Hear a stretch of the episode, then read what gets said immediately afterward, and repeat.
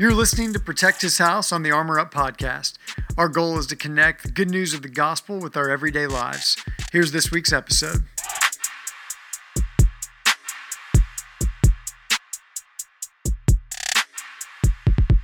Welcome to episode 2. Thanks for listening. I want to start today with a general principle in life that I think all of us can relate to, and that's this. Commitment is costly, and the higher the cost, the more you have to think about if the commitment is worth it. So for example, you may love playing a certain sport, just like I loved football, but I remember when I was a freshman in high school, I was so excited to play football. I was excited to have the jersey, to get to run out the tunnel, to get to wear the t-shirt on game day and all that stuff. But I remember one day a coach after practice gave this speech and he told us that if we want to make the commitment to play football there and to actually get playing time, we're going to have to live in the weight room. And I remember when he said that line, live in the weight room, I had this thought where I was like, that sounds awful.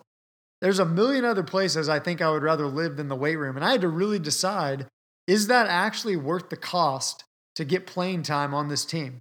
The same thing is true when I was in the grocery store a few days ago. When I was walking down the aisle, this sweet lady who worked there offered me a free sample of some food.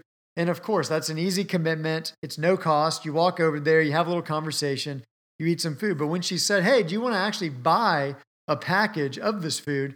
That's when I had to go, whoa, wait a minute. I don't know if that's actually worth the cost. Now that we're talking about putting my money on the line and things like that, don't really know if that's worth the commitment anymore. And this same idea is true in all sorts of areas of life, that all of a sudden when the cost gets raised, you have to make a decision if the commitment is actually worth it.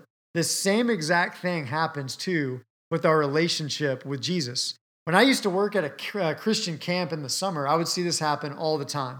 Campers would get really excited about Jesus after a week at camp. They'd have a lot of fun with friends, great Bible studies, a really fun time. But when they got home, what they would realize as the weeks went on is that following Jesus in the real world actually is a commitment, and there's a cost to it. It might cost you some friends. It might cost you how you spend your time. It might cost you some popularity. It might cost you having to live differently than some other people do. And when that happens, you begin to have to ask the question, is following Jesus actually worth the commitment and the cost? I wonder if some of us are actually there today. This is the question that we're all going to have to ask as time goes on, as we begin a new school year. Is following Jesus worth it when the cost and the commitment comes in? Here's the cool thing, though. We are not the only ones who've had to deal with this. In the Gospel of Mark, one of my favorite books in the Bible, the disciples start off in a relationship with Jesus, and they get to see really cool things happen.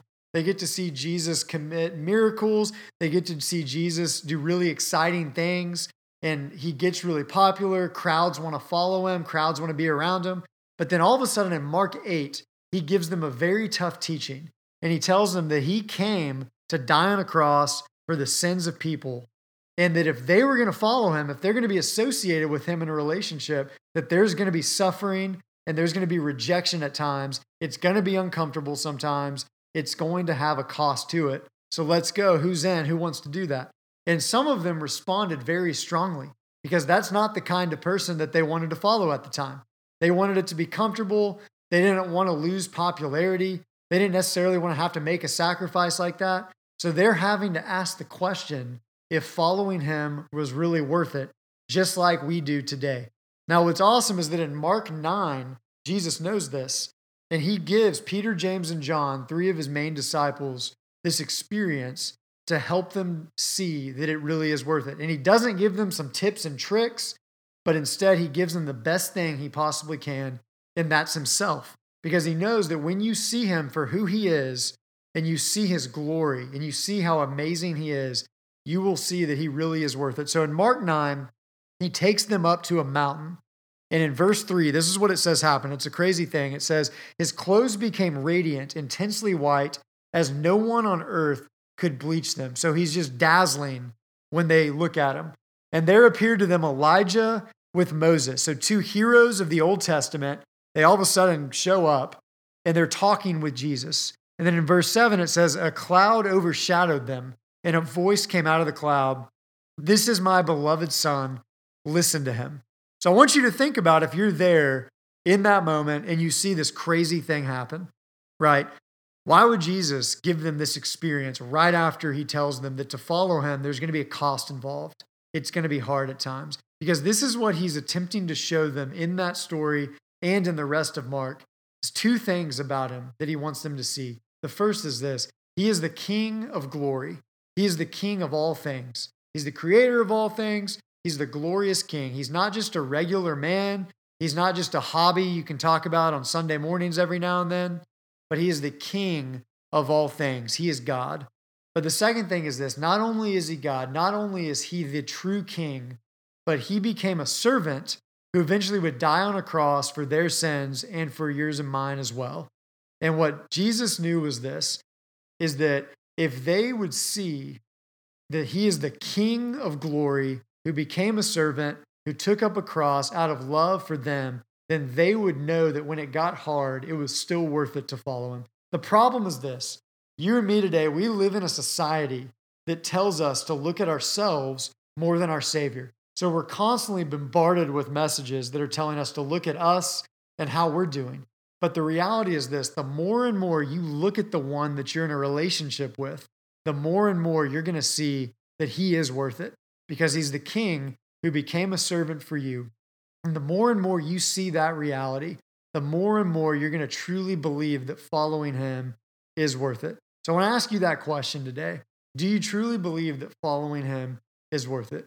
If you see him as the King of all things, the King of glory, who took up a cross to serve you out of love for you, to die on it for your sins, then that is going to fuel you to see that it truly is worth it, even when there's a cost.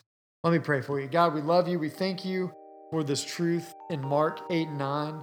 That just like the disciples, Lord, sometimes we see that truly following you in our daily lives does have a cost to it. Maybe it's going to cost us popularity. Maybe it's going to cost us certain decisions that we're making. It can cost us a variety of things. But Lord, when we look at you for who you are and we see that you are the King who out of love became a servant and took up your cross, we see that you're the most valuable one that there is, and that following you truly is worth it. So I pray that we would take our eyes off of ourselves today. We would see you for who you are, and that would fuel us to follow you today. We pray that in Christ's name. Amen.